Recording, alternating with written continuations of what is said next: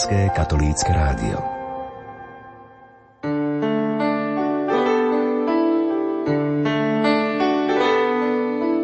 Isto v týchto dňoch vaše domácnosti, vážení poslucháči, rozvoniavajú kapustnicou a ďalšími dobrotami, typickými pre tieto vianočné dni. Za sviatočne prikrytý stôl si sadajú aj ďalší naši krajania, hoci nežijú na Slovensku, ale niekoľko stoviek kilometrov od nás v Rumunsku. Tam dnes gazdinky prichystali pre svoju rodinu jedlá, ktoré sa naučili vo svojej pôvodnej domovine pripravovať ich predkovia. Sme zvedaví spolu s vami, ako sa v dnešných časoch darí rumunským Slovákom, aké majú radosti a starosti a ako prežívajú oni sviatočné dni. Po odpovede na tieto otázky sa vyberieme do mesta Nadlak, kde našimi spoločníkmi pri mikrofóne budú stredoškolskí pedagógovia a tlmočníci Jan Kukučka a Michal Babinský. Do Rumunska vás na rozhlasový výlet pozývajú Jaroslav Fabián a Mária Čigášová. Želáme vám nerušené počúvanie. Byť pastierom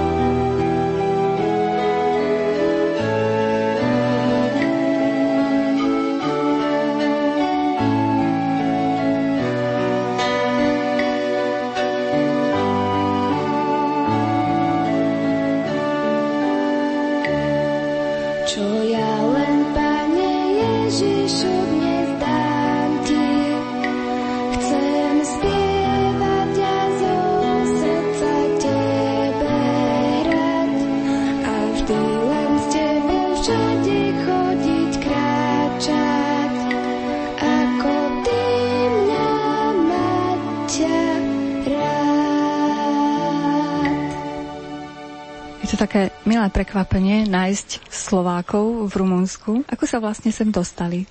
Tak to je veľmi dlhá povesť, pretože Slováci začali chodiť na dolniaky ešte za Habsburským vojskom ako furmani, ktorí všeličo prevážali a potom aj kostci, ktorí prevážali asi potravu pre vojsko a tak si obkúkali dolnú zem, z ktorej Habsburgovci tisli Turkov a po Satmarskom mieri roku 1711 sa prvé húfy Slovákov začali usádzať okolo Budapešti dnešnej.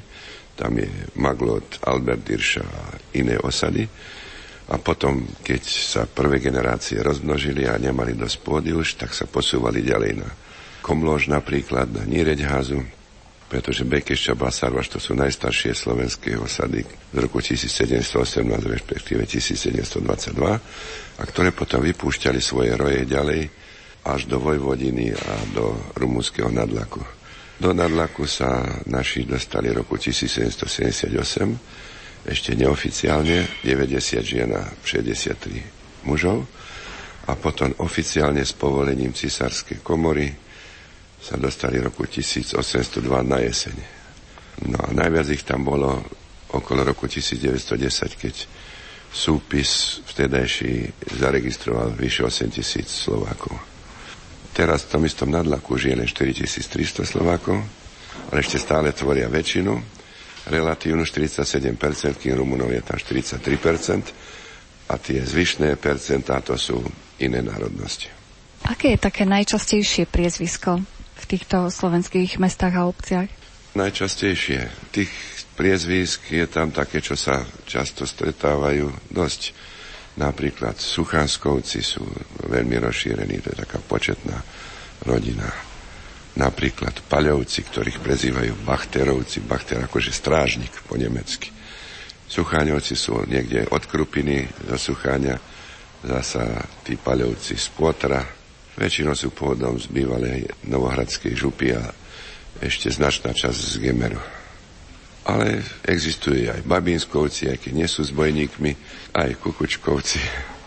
Keby sme našim poslucháčom približili, ako si vlastne žijú teraz súčasní Slováci v Rumunsku, súčasnom? Tak nadlačanom, ako ich my nazývame, našich Slovákov, toto sa páči pochlapiť sa a povedať, že keď celé Rumunsko bude ohľade mŕtve, tak my ešte dva roky vydržíme. Ale keď dohľadneme na to, že v Rumunsku je hlboká kríza, ktorá postihla veľkú väčšinu obyvateľstva, tak aj naši Slováci sú v tej istej situácii.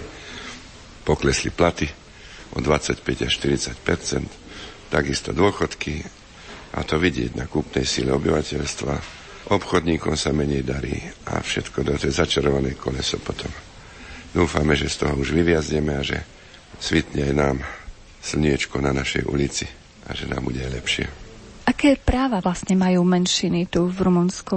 Okrem tých práv, ako v každom právnom štáte, kde existuje demokratický režim, tak ešte máme naviac možnosť mať vlastnú organizáciu, vlastné kultúrne podujatia, vlastné školy, vlastné kostoly a ešte aj reprezentanta v parlamente. Pokiaľ ide o náboženstvo v týchto slovenských obciach, prevažuje niektoré? Myslím, že neprevážuje, že sme asi polovica evanielici, polovica katolíci zhruba.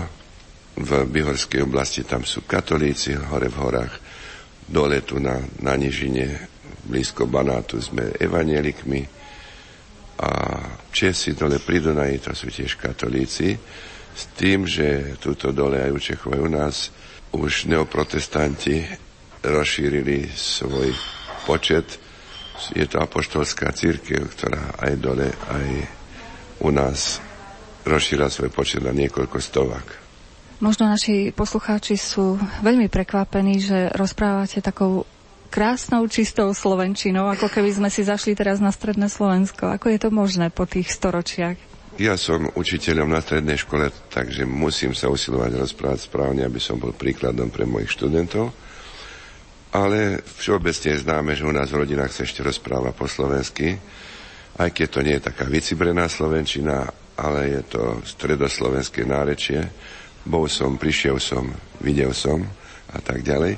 Ale tak my sme vďační, že naše deti si ešte zachovávajú aj to stredoslovenské nárečie a že používajú slovenčinu v bežnom živote.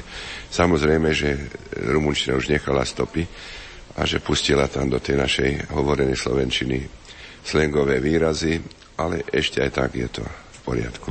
Spomínali ste školy. Slováci v Rumunsku teda majú zabezpečené vzdelávanie od škôlok až po vysokú školu v Slovenčine? Pravda, že od škôlok až do ukončenia strednej školy sa u nás učí po slovensky. Celkové máme v Rumunsku asi 22 škôl, myslím 1-4. Potom asi 8 sú, ako my hovoríme, gymnázia, to znamená základná škola 5-8 a stredné škole to sú a tie máme dve líce. Jedno v Bihorskej oblasti a to staršie v Nadlaku od roku 1945. Vysoké školstvo, tak v Bukurešti sa učí Slovenčina ako súčasť slovanských jazykov, ktoré sa tam učia. A teraz ešte rozmýšľame o nejakom kolegiu, nejakej nadstavbe v Nadlaku. Ak sa nám podarí za nasledovné roky, keby nebola táto kríza, určite by sme už mohli dosiahli aj tento cieľ. Malé svetlo v duši svieti do diaľky. Malé svetlo v duši svieti do diaľky. Malé svetlo v duši svieti do diaľky. Svieti v nás,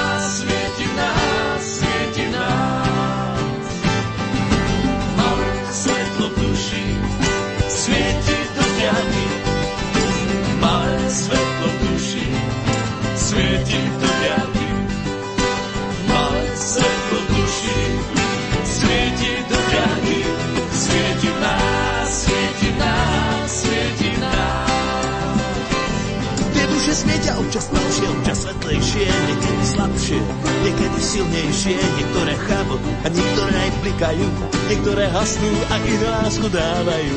Posviet Bože, srdcia zabité, nech sú šťastím a hlavne láskou nabité, nech si pravia zás a zás. Tak ľudia poďte, je čas. Malé svetlo v duši svieti do diaľky. Malé svetlo svieti do diaľky. Malé svetlo v duši svieti do diaľky. Svieti v nás, svieti v nás, svieti nás. Hey, hey, ja spokojný, chcel by som byť majákom, svietiť v noci a svietiť nad ránom, ukázať cestu, po ktorej vždy môžeš ísť, ukázať cestu, po ktorej vždy môžeš Bohu prísť. Poznaj radosť, poznaj sklamanie, až budeš počuť to veľké zvolanie, až budeš počuť ten Boží hlas. Tak ľudia, poďte, je čas. Malé svetlo v duši svieti do diaľky. Malé svetlo v duši svieti do diaľky. Malé svetlo duši svieti do diaľky. Svieti nás, svieti nás, svieti nás. Svetlo duši svieti do svieti, Malé svetlo duši svieti do svieti, Malé svetlo duši svieti do diaľky. Svieti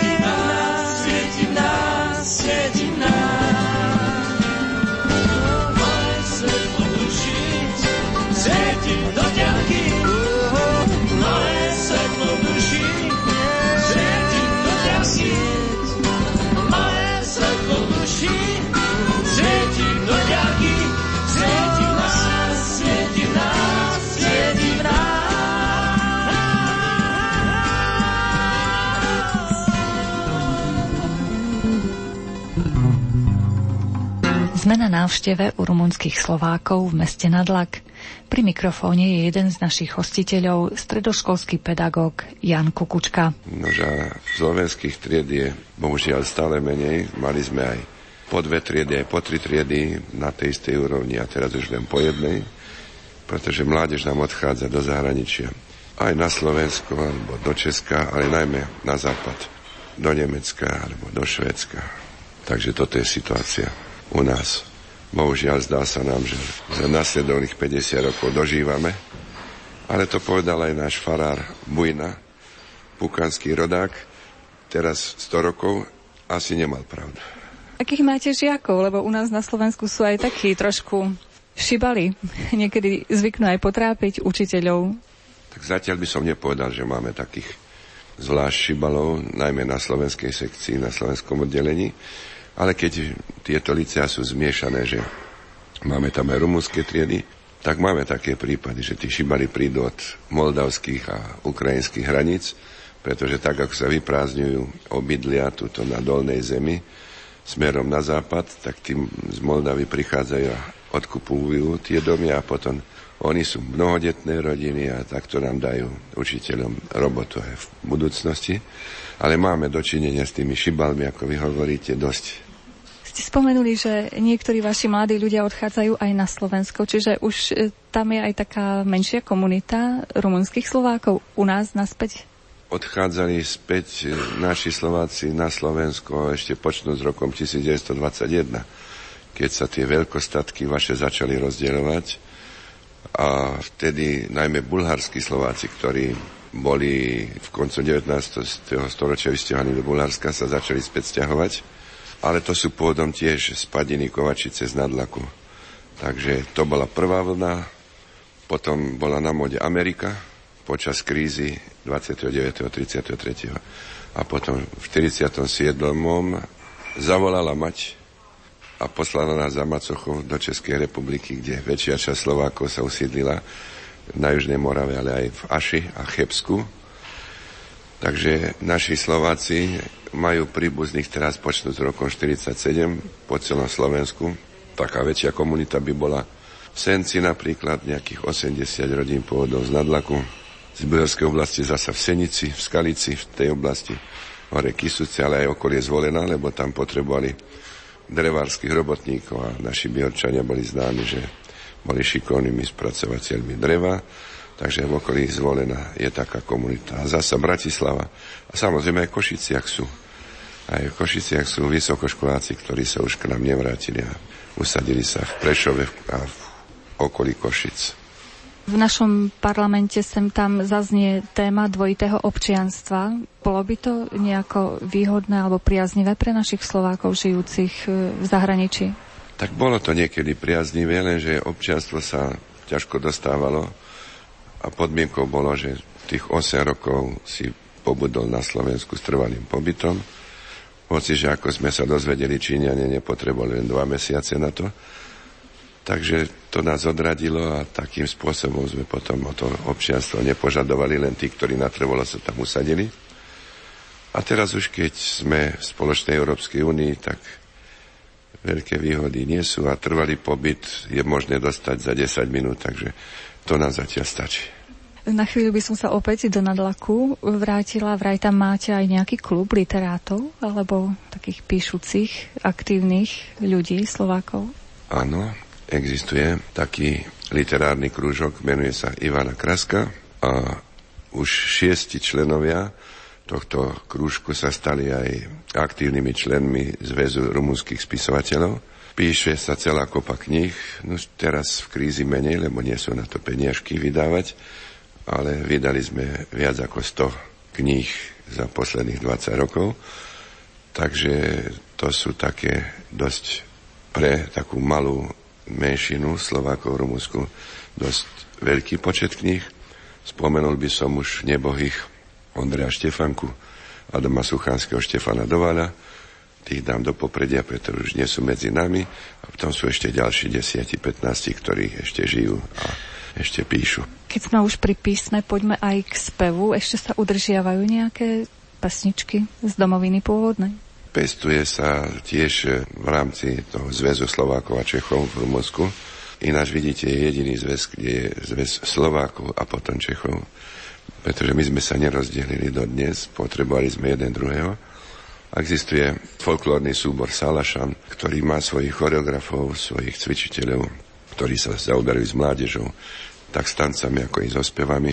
A každý rok sa organizuje súťaž, na ktorej sa zúčastňujú aj vojvodinskí Slováci, aj maďarskí Slováci. Menuje sa Cez nadlagie. Práve teraz v septembri sa ukončilo 11. vydanie tej súťaže. Tak takýmto spôsobom vlastne sa pestí. A potom tanečný súbor je veľmi známy. Chodí ku vám na Detvu a na iné folklórne festivaly, kde vystupujú. Menuje sa Sálašan.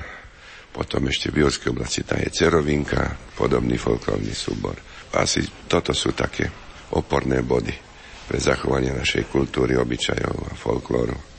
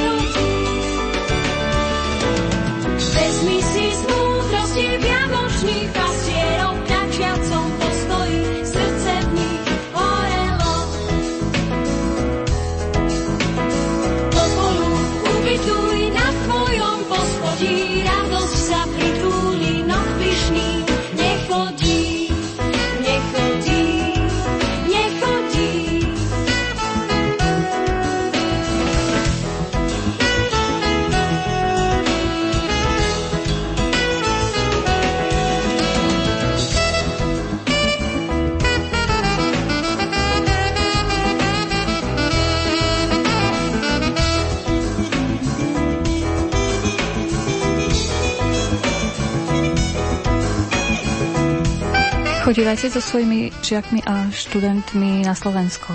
Áno, v prvom rade sa zúčastňujeme na rôznych literárnych súťažiach, na rôznych športových súťažiach, potom do školy v prírode, do Starej Detvy, potom chodívame do čitateľských táborov a ešte čo by som k tomu dodal, že najzaujímavejší a najtrvacejší bol čitateľský tábor, ktorý pán docent Bešar založil v 1990 a odtedy každý rok z celej dolnej zemi chodia nadané deti literárne alebo umelecky a poznávajú Slovensko, slovenských umelcov, slovenských spisovateľov, takže to bolo pre mňa také najzaujímavejšie aj pre naše deti. Počula som, že vaše gymnázium nesie názov Jozefa Gregora Tajovského a dokonca tam máte jeho stôl. Tak e, áno, keď sme si vyberali po revolúcii, po 89. meno pre našu strednú školu, ktorá dlhé roky niesla rumúnske meno básnika Kožbúka, ktorý nám nič nehovorilo, tak sme si presadili meno Jozefa Gregora Tajovského, už aj preto, že žil v Nadlaku a že žil ako účtovník medzi rokami 1904 až 1910 a sedel tam za stolom, ktorý je na sekretariáte našej strednej školy, takže sme si mysleli, že by bolo vhodné prijať meno tohoto klasika slovenskej literatúry. Ináč jeho vnukovia a vnučka boli na návšteve asi dvakrát na dlaku, zaujímalo ich miesto pôsobenia ich starého otca. Spomenuli sme v rozhovore Ivana Kraska, Jozefa Gregora Tajovského. Ešte nejaké známe osobnosti pobudli v Rumunsku?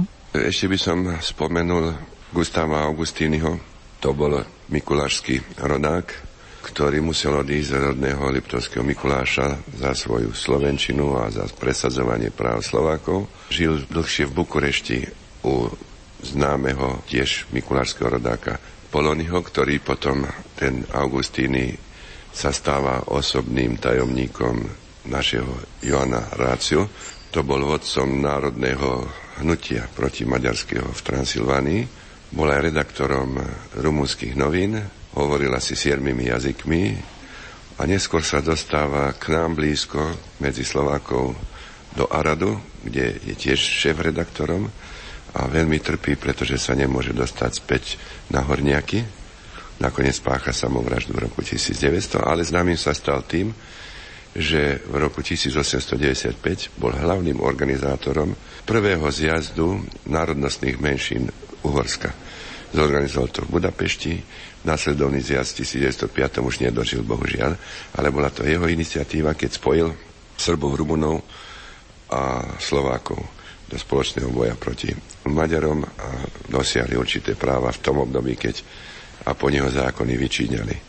Takže na neho si vďačne spomíname, aj nám odporúčal farárov z Horniakov, ktorým boli jeho spríbuznení. Bujna, už som spomínal, a ten sa pričinil potom, že nadlak zostal na rumúnskej strane a že sme sa nepomaďarčili. Takže Augustín je taká osobnosť. Teraz sme mu konečne našli hrobku, pretože ju premiestnili. Aj pomník, takže spolu s miestnymi orgánmi sa postaráme o to, aby jeho hrobka vypadala tak, ako si zaslúži. Spomenuli sme, že vaši žiaci majú kontakty s našimi žiakmi na Slovensku. Aj nejaké organizácie dospelých udržiavajú kontakty so Slovenskom? Nejaké spolky záujmové alebo iné? Pravda, že napríklad stredná škola má držobné styky s gymnáziom z Veľkého Krtíša, s pánom riaditeľom Černíkom. Záhradkári zasa majú kontakty s petrovskými poľnospodármi, čiže z Vojvodiny, so sarvašskými, to je v Maďarsku, a s krtišskými. Takisto s krtišskými už preto, že my sme väčšina pôvodná z Novohradu, čiže z okolia Veľkého Krtíša, takže si tam stále hľadáme svoje korene. No a divadelná skupina Nadlacka, dve máme dokonca, chodíva často so svojimi predstaveniami na územie Slovenska do rôznych lokalít, kam ju pozývajú. Samozrejme, tí naši literárne činní kolegovia chodia na Slovensko. Samozrejme, že úrad pre Slovákov žijúci v zahraničí sa stará o nás a pozýva nás na všelijaké podujatia, financuje nám všelijaké podujatia. Aj slovenská vláda prispela značnými čiastkami na vybudovanie rôznych školských budov alebo internátov aj vo Vojvodine, aj u nás, aj v Maďarsku. Takže tá spolupráca je taká hojná a rôznorodá, to by sa ťažko dalo tak nakrátko pospomínať. Udržujete teda kontakty s menšinami slovenskými aj v iných štátoch? V iných štátoch Európy, možno aj v zámori? No tak zámorie nemá u nás žiadny záujem. Ani Slováci, ktorí po 68. sa usadili v Nemecku alebo vo Švajčiarsku, to, to sa z iného fachu. Ale udržiavame styky my, dolnozemci medzi nami, čiže Vojvodina, Maďarsko, Rumunsko, máme spoločné akcie, pozývame sa. Teraz napríklad prebehla pred dvoma týždňami alebo pred týždňom, ani nie pred dvoma. Putovná súťaž, to sú aj historické práce, ktoré čerpajú námety z našich dolnozemských reálí, o osobnostiach, o lokalitách, o tradíciách, o obyčajoch. Tentokrát bola v Bekerskej Čabe, predtým bola u nás a potom na budúci rok má byť v Petrovci alebo v Kovačici. Kam by sme mohli pozvať našich poslucháčov, keď sa rozhodnú prísť do Rumunska? Na aké pekné miesta? Ja by som veľmi vďačne odporúčal nové naučné chodníky, ktoré pán profesor Chrastina vyznačil teraz nedávno, asi pred týždňom. Pán profesor je z Nitry a prišiel špeciálne do lokality, kde žijú Slováci v Rumunsku. Tie naučné chodníky vedú ináč popri starých hutiach, ktoré tam niekedy fungovali. A zaujímavosťou je, že existujú možnosti ubytovania asi pre 70 osôb a je tam rezervácia bizónov a muflónov čo je jedinečné v celom Rumunsku. Naozaj sa tu dajú stretnúť tieto zvieratá? Áno, áno. Áno, sú tam niekoľko desiatok už. A ktoré sú to konkrétne miesta, kadiaľ vedie ten naučný chodník? To je 62 km od Oráda, to je také väčšie mesto, nedaleko hraníc. Bližšie je mesto Alešt a lokalita sa menuje Nová Huta po slovensky a po rumúnsky Šintev. A ako sa tam dá dostať zo Slovenska? Železnicou alebo radšej autom? Odporúčali by sme autom. Autom, lebo železnica je posledná stanica na 24 km a potom treba autobusom ísť hore. Čiže po celom tom chodníku možno stretávať našich v podstate rodákov, Slovákov, žijúcich v Rumunsku? Tak to sú dediny typické, horské a obyvateľstvo je tam na 100% slovenské. Čiže aj policajt je Slovák, jedine lekárka je Rumunka. Čiže netreba si brať ani slovník prekladový? Netreba brať nič, to sú čisto slovenské osady. A vy kam rád zajdete, keď máte chuť si odpočinúť? Na aké miesta tu v Rumunsku? No ja chodím obyčajne do hor na Slovensku. A tu v Rumunsku tak Karpaty sú také príťažlivým bodom. Celá reťaz Karpatová. Ešte môžem povedať, že to sú také neschodené ako na ich matka príroda ponúkla, tak vidievam tam najmä českých turistov. A dole zase pri Dunaji, tam sú české osady, Moldova Veke je také väčšie mesto, tam sa dá chodiť na rybačku a tam si obyčajne idem na 10-12 kg zubáča. Už na vás čaká aj tento rok alebo na budúci? Teraz asi už je po sezóne, ale chodieval som tam viackrát. A to je príťažlivé. Česi o tom vedia, aj tam sa dostali. A tiež sa tam dá dostať autom?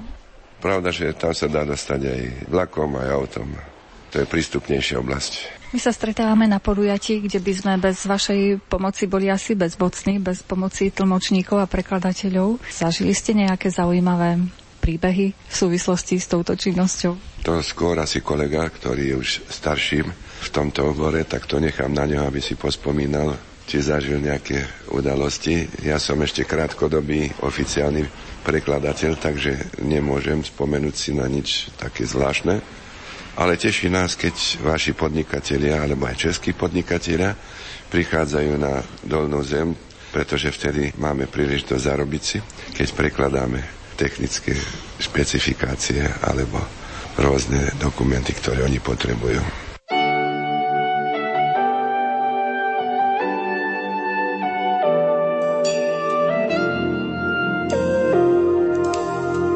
Veľa si ma naučila vypiť more, spáliť sneh. Keď sme spolu rastie sila, búrky vietor zaženie. Naša láska je ako rieka, zlieva sa žiaľ s radosťou. Večer spolu počítame, čo sa ráno zdalo snom. Každý človek v srdci volá, Kúpi most, veď priepasť mám. Ani nevie, že ho chráni kto si, z hora väčší pán. Kto chce srdce získať, musí svoje ukázať. Až v 13. komnate vždy roztopí sa námraza.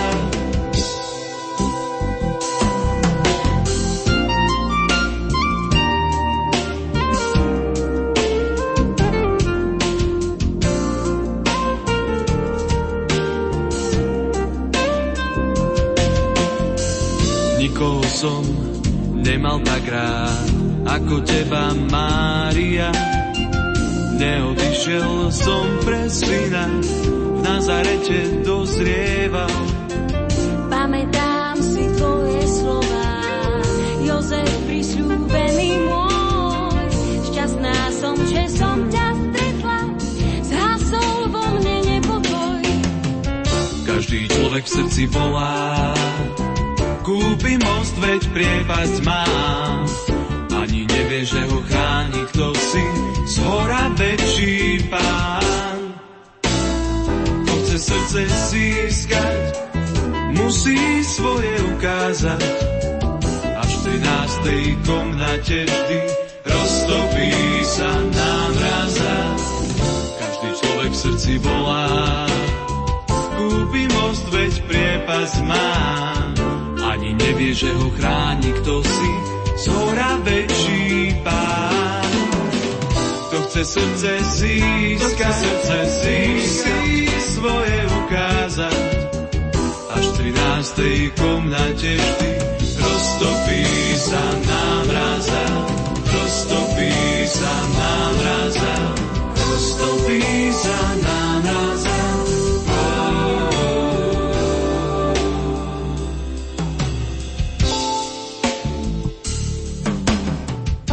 Kolega ako štafetu presunul moju otázku na vás.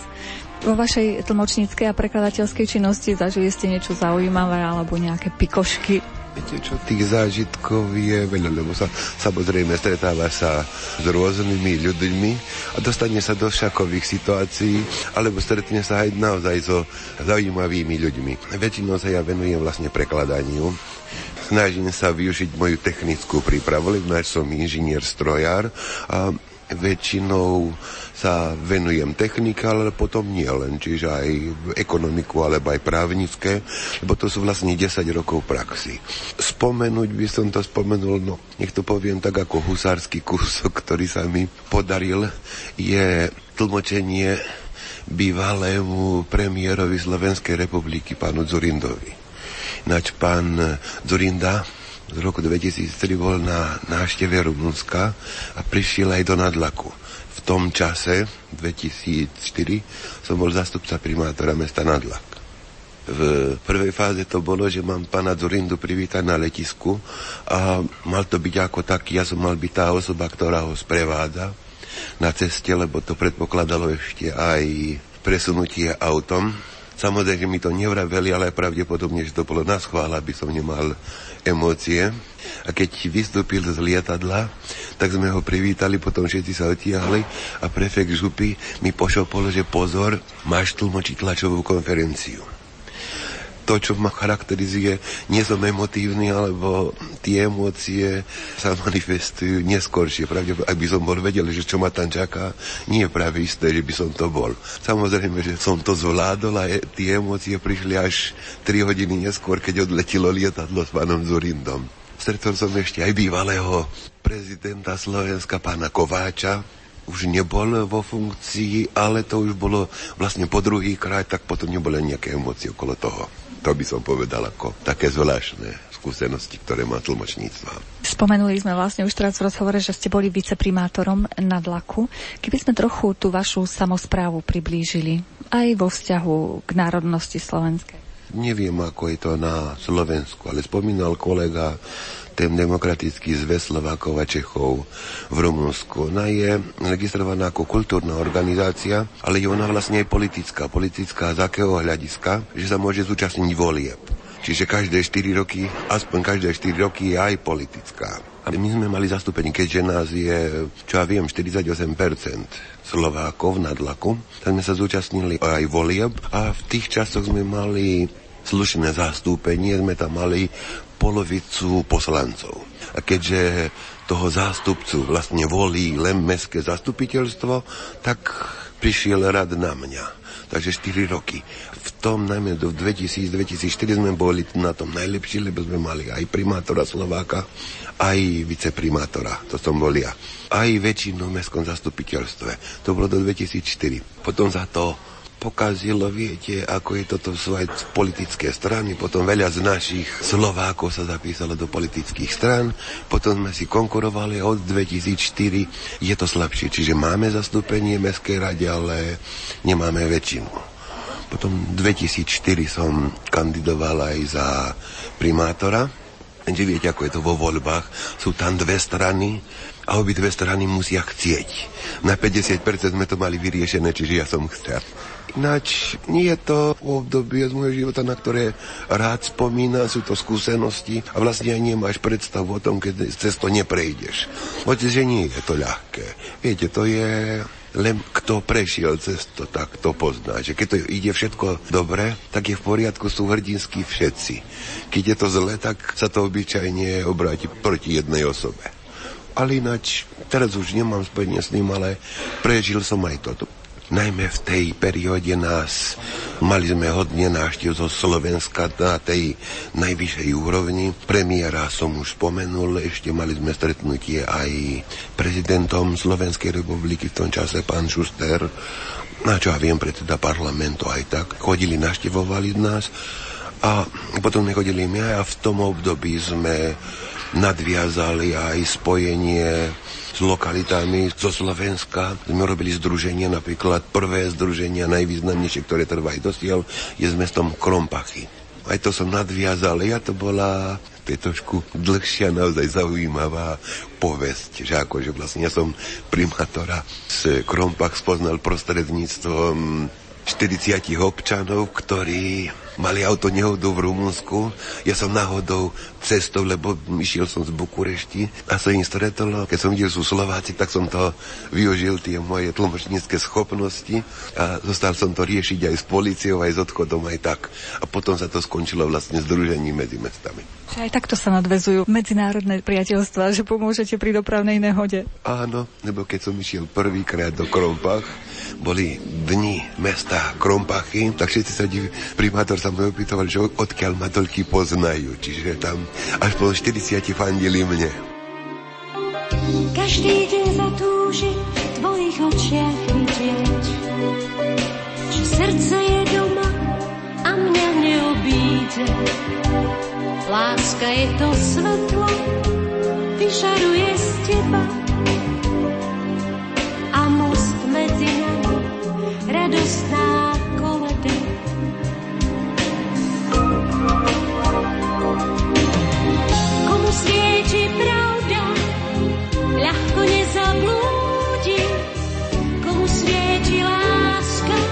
žije život môj.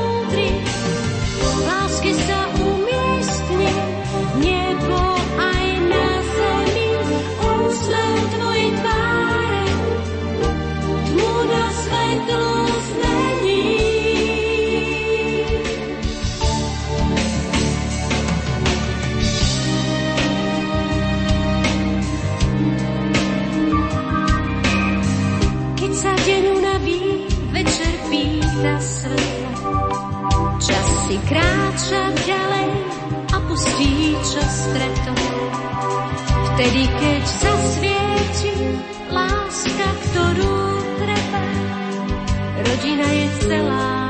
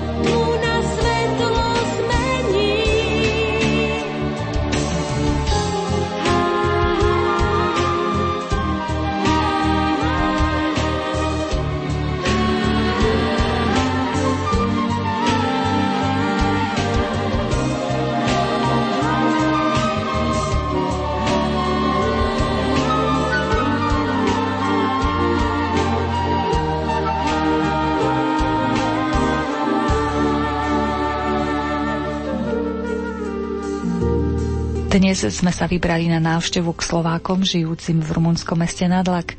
Pri mikrofóne je stredoškolský pedagóg a prekladateľ Michal Babinský. Keďže pred pár rokmi pôsobil vo funkcii viceprimátora, spýtali sme sa ho na jeho radosti a starosti na tomto poste. Starosti je hodne, tam sú vlastne určité kompetencie, ktoré sa rozdília medzi primátorom a viceprimátorom. Podľa rumúnskej legislatívy ten primátor prináležia vlastne dve povinnosti prísť do práce, alebo jedna povinnosť prísť do práce a jedno právo, či dostať za to peniaze, tak to robí, či môže to robiť aj tak. Ale ak sa tomu venuješ, vidí, najmä ten primátor vidí, že si schopný a sa môže spoľahnúť na teba, tak ti tam môže nadeliť moc toho. Náš pán primátor mal tedy 65 rokov, či starší. Ináč mi to bol aj bývalý triedny profesor na strednej škole, tak som to, som to mal akurát dosť. A potom, keď chceš niečo robiť a ho chceš robiť dobre, tak toho máš a to predpokladá od rána do večera. Ale za dosúčinenie je vlastne niečo, je to aj teraz ešte, že keď idem po meste, tak môžem povedať, že toto bolo urobené, keď som bol tam ja. A možno ti to ani neuznajú hneď, ale uznajú neskôršie. A potom je aj, že čo ja viem, po tých, vedie to už bude pomaly 8 rokov, ako nie som tam, nemám problémy, nikto mi nenadáva, no to znamená, znamená, že som nebol až taký zlý. Spomenuli ste, že vás poteší, keď vidíte, že niečo po vás ostalo v tom nadlaku. Predpokladám, že v tom období, keď vy ste už viceprimátorovali, už ste mohli aj čerpať vlastne z európskych fondov na rozvoj mesta a obce, čo všetko sa tam vtedy zmenilo. To bolo na začiatku ani nie. Tie európske fondy len v tých časoch začínali, to bolo niečo zvláštne. Čiže začali sme s niečím, ale nie až. My sme mali také zaujímavé postavenie a čerpali sme niečo iného. To, viete, nadlak je na rumunsko-maďarských hraniciach a to bola druhá najväčšia colnica v Rumunsku. A čerpali sme odtiaľ. Lebo keďže colnica patrila, vlastne bola na území mesta, tak to zákon hovorí, že všetky danie a všetko, čo stadiaľ bolo odvádzané, tak sme mali určitú časť, samozrejme podľa zákona. Takže my sme tie finančné problémy aj nemali. A snažili sme sa to využiť a náhodou sme to aj využili. Viete, lebo aj tá colnica tomu nadlaku urobila aj dobre, ale urobila aj zle. Že dobre, že priniesla peniaze a mohli sme to vyžiť za to menej dobré, by som povedal, že bolo niečo iné, že tam vlastne tá colnica bola. Lebo no viete, je to aj u vás vlastne, to sú potom také špecifika tých lokalít a tam, lebo sú zamestnaní na colnici, alebo robia okolo tej colnici, ani nemôžeš povedať, že žili zle, čiže to využívali, viete, to sú tie aktivity, ktoré sa konajú okolo, okolo colnici. Horšie je to, keď sa to zruší. A to vlastne tá Európska únia nám dôšla, lebo keď sme vstúpili do tej Európskej únii, tak vlastne tú colnicu zrušili. No bolo veľmi veľa ľudí, ktorí si neuvedomili, že to bude mať už aj koniec a to malo potom veľmi nepriaznivý aj ekonomický, ale najmä sociálny dopad. Teraz sa snažíme orientovať, len žiaľ Bohu v tom období nikto aj nepodnikal, alebo čo ja viem, väčšie podniky, že by to boli vystavali, že by tam e, robili pracovné miesta, nikto o to nemal záujem. Viete, že bolo oveľa jednoduchšie ísť do Maďarska, preniesť niečo, keď sa vrátiť späť, tak takisto. To nás trošku prekvapilo, ale snažíme sa pospiechať všetci a každý sa vyzná tak, ako môže. Ľahké to nie je. Zmenilo sa niečo v Rumunsku po vstupe Rumunska do Európskej únie? Je niečo také citeľné, čo sa dotýka bežného človeka? Viete čo, ani by som nepovedal, že sa to zmenilo. Zmenilo sa to aj z posledné 2-3 roky, keď prišla ekonomická kríza. Tá postihla a prekvapila všetkých. Ale ináč, čo ja viem, aj pred tým vstupom takto potrebovali sme pás, alebo ani nie pás, to išlo vlastne na občiansky preukaz, ale to kontrolovali vlastne tie dovozy, alebo nielen dovozy, ale aj tie nákupy vlastne, čo si robil mimo Rumunska.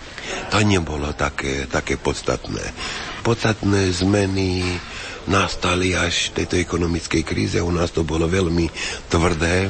Vláda tvrdila, že vlastne to sú prevenčné opatrenia. Tie prevenčné opatrenia znamenali, čo napríklad vo výučbe zníženie platov hovorilo sa tomu 25%, áno, či ak sa stiahujeme len na plat. Ale keďže tam boli aj určité príplatky, aj príjmy, aj tak ďalej, tak to bolo vlastne, efektívne to bolo 40%. Bolo to aj v dôchodkoch, potom aj DPH sa to zmenilo, sa zvýšilo z 19 na 24%, ale tak behom mesiaca. Vlastne platy to sa cítilo hneď z mesiaca na mesiac. To DPH nie, ale viete, to sa začalo cítiť až po 6 mesiacoch, čiže v cenách. Asi toto by boli problémy, čo sa týka života. U nás práve v tomto období protestujú zdravotníci proti rôznym veciam, proti tiež nízkemu ohodnoteniu. Ako to bolo v Rumunsku? Tiež sa dotkli nejaké reformy zdravotníctva? Tie reformy sa zmenili, ale u nás sa tá reforma robila tým spôsobom, že sa znížil počet nemocníc. Čiže jednoducho sa zrušili nemocnice a nakoľko viem, bolo ich okolo 200, ktoré boli zrušené. Čiže išlo sa na ten princíp, že nemocnice, ktoré zostanú, takže budú dotované, budú obnovené, budú vybavené a tie, čo ja viem, tak nemocnice, ktoré boli v malých mestách, to jednoducho zrušili. Možno to bolo v niektorých prípadoch aj preskočeno, lebo Teraz sú vzdialenosti do nemocníc až 70-80 km, čo práve nie je v poriadku. Hoci, že slúbili, že to vyriešia ináč, hľadiska, že vybavia sanitky a čo ja viem, že ešte kúpia aj vrtulníky, prípadne, že by donášali tých nemocníc. Lenže začalo sa s tým, že sa zrušilo a na teraz neveľmi vidieť tie vrtulníky, že by, že by lietali. Čo to týka na nadlačanov, vlastne nás to nepostihlo, lebo nemocnicu sme ani nemali. Takže čistými nemocniciami alebo bez, predsa musíme prejsť tých 50 kilometrov. Samozrejme, že sa zlepšila tá služba, čo sa týka sanitiek, čiže nie je problém to, čo ja viem v súrnych prípadoch, tak trvá maximum pol hodinu a prídu pre teba. My máme taký zvláštny prípad, že predsa máme dobrú prístupovú cestu aj tak, takže tam mi problém nebol. Okrem tej funkcie viceprimátora sa na vás funkcie ďalšie aj lepia. Treba aj v církevnej oblasti. Viem, že ste určitú chvíľu pôsobili vo funkcii. Pôsobil som a bolo také obdobie, keď som mal tých funkcií hábadej. Samozrejme boli bezplatné všetky, dobrovoľné a medzi iným som bol dozorcom, seniorálnym dozorcom, čiže prevažná časť nadlačanov sú evanielici a to patrí pod e, evanilické biskupstvo v Kluži, maďarské. To má tri senioráty, dva maďarské a ja, jeden seniorát slovenský, tak ja som bol e, seniorálny dozorca toho seniorátu. No, bolo to 6 rokov, keď boli nejaké problémy, tak boli zasadania Kluži. No a povedal by som, že to bola vlastne skúsenosť do života. Aj to, to, to, to nejak si, ak nie si, nie si v tom, tak nemáš predstaviť. Čiže viem vlastne, ako to funguje aj v tomto smere. To bolo do roku 2007, potom 2007 som sa vzdal. Vlastne vzdal som sa z akého hľadiska, že som sa vlastne nezúčastnil volieb, som povedal, že je dosť.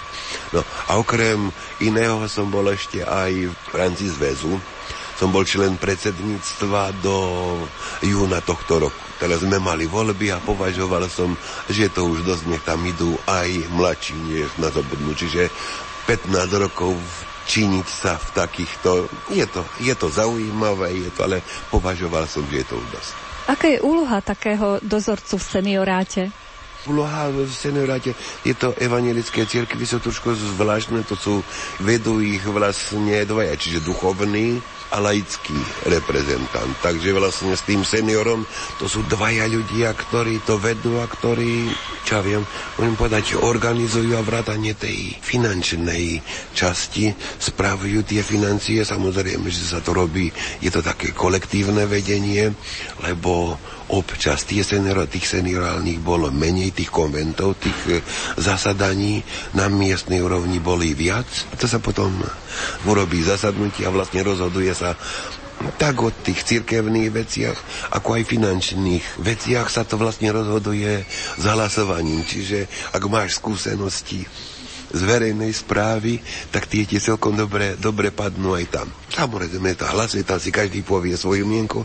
To som vám práve, práve včera povedal, že je to aj dobré z jednej stránky, že si povedia mienku. Z jednej stránky je to, mm, mám dojem, že tá prílišná demokracia, najmä keď nie je chápaná tak, ako treba, tak je poriadne komplikovaná, najmä, najmä keď to má, že každý je presvedčený, že len on má pravdu.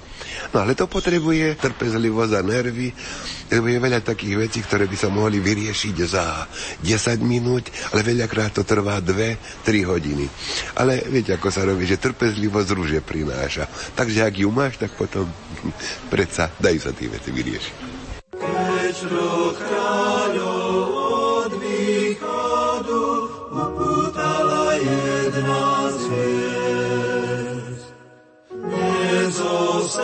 zostali museli ísť, kam pazvieri malých hviezd. Čo hľadali na nádvorí, našli v skromnej maštali, zlato mirhu a kadidlo s úprimnosťou dávali. Kam ťa tvoje cesty vedú,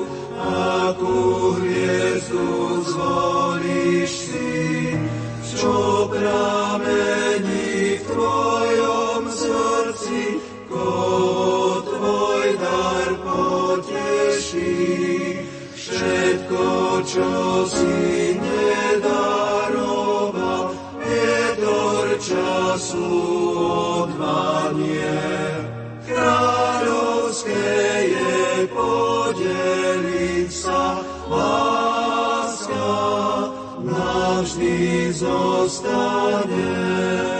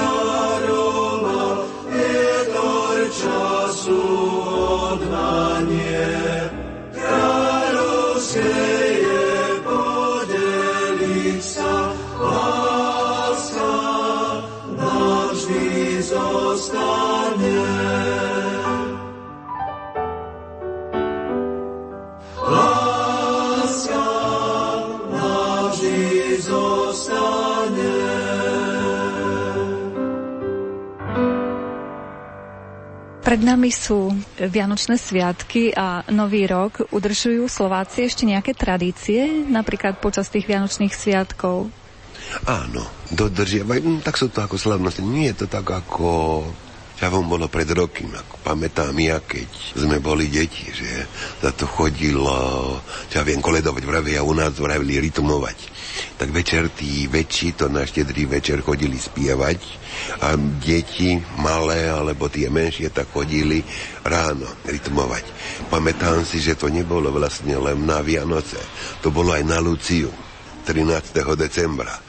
Ešte medzi starými ľuďmi to traduje aj teraz že nedaj Bože, že by ti prišla žena 13. decembra ráno, nedaj Bože, že by ti prišla žena ako prvý návštevník domu, lebo to je povera a to všetci veria, že potom budú nešťastní počas celého roka. Teraz samozrejme nie, ale keď sme boli deti, tak to aj alebo stará mama dbala na to, že nám to večer určili, že kde máme tajť ráno, aby sme boli chlapci. Čiže chlapci sme neboli, sme muži, ale že by sme boli prví. Ináč je to menej, ale predsa je, sú to slávnostné príležitosti a potom, keď sme hovorili aj tom kostole, ak ten chrám ani nie tak neviem ako navštevovaný počas roka, ale každopádne na bohoslužby na štedrý večer, to je od e, 5. po obede, tak to ten kostol je nadrvený a tam je každý rok vyše tisíc ľudí. Obyčajne tam idú na štedrý večer a takisto na Silvestra a potom potom každý ide na toho Silvestra samozrejme možno na príjemnejšie chvíle. Ale ešte je to zachované a traduje to aj teraz. Silvestr sa tu tiež tak oslavuje ako u nás, že rôzne svetlice sa vystreľujú a oslavuje sa o polnoci príchod nového roku. Áno, ale viete, toto nám donesli tieto, tieto kapitalistické časy. Možno to preto bolo, čo ja viem a všeobecne to zistujem, že trochu sa odsudzujeme jedný druhým. Banujem za tými rokmi, čo boli pred mož, možno aj skrz veku, že som im malo 20 rokov menej. Ale ináč sme boli bližší, lebo tie oslavy, lebo to bolo Silvestra napríklad, alebo svadby, alebo tak. To trvalo, že mysleli, že sa to neskončí nikdy. Teraz je to už čo iné, každý má svoje problémy a čo viem, 3-4 hodiny, alebo ako a každý ide po svojom. Nevedeli sme si predstaviť napríklad, že ako môžu Nemci, že si nepoznajú susedov, že sa nezjavia, u nás to tradovalo, takže neviem, či to bolo dobre, ale bolo zle, ale si išiel ulicou sa nejakého známeho, tak si išiel k nemu ho navštíviť, alebo zo susedovci to bolo bežne. Hoci, že ešte nedošli sme tak ako Nemci, ale skôr sa blížime k tomu, že každý so svojimi problémami, so svojím domom a potom, keď je tak najradšej sedíš doma nevinne. Čo sa týka Silvestra, robia sa tam aj zábavy, robí aj tak aj svetlice, aj tak ďalej, lenže to by neprekážalo, keď je to na Silvestra, ale to začne pred Vianocami a končí týždeň po Silvestri. A ešte keď to svieti, je v poriadku, len keď to je strieľa, to niekedy prekáže. Čo by ste zaželali Slovákom žijúcim v Rumunsku na prelome tých rokov, teda pred vstupom do nového roka a taktiež nám Slovákom na Slovensku?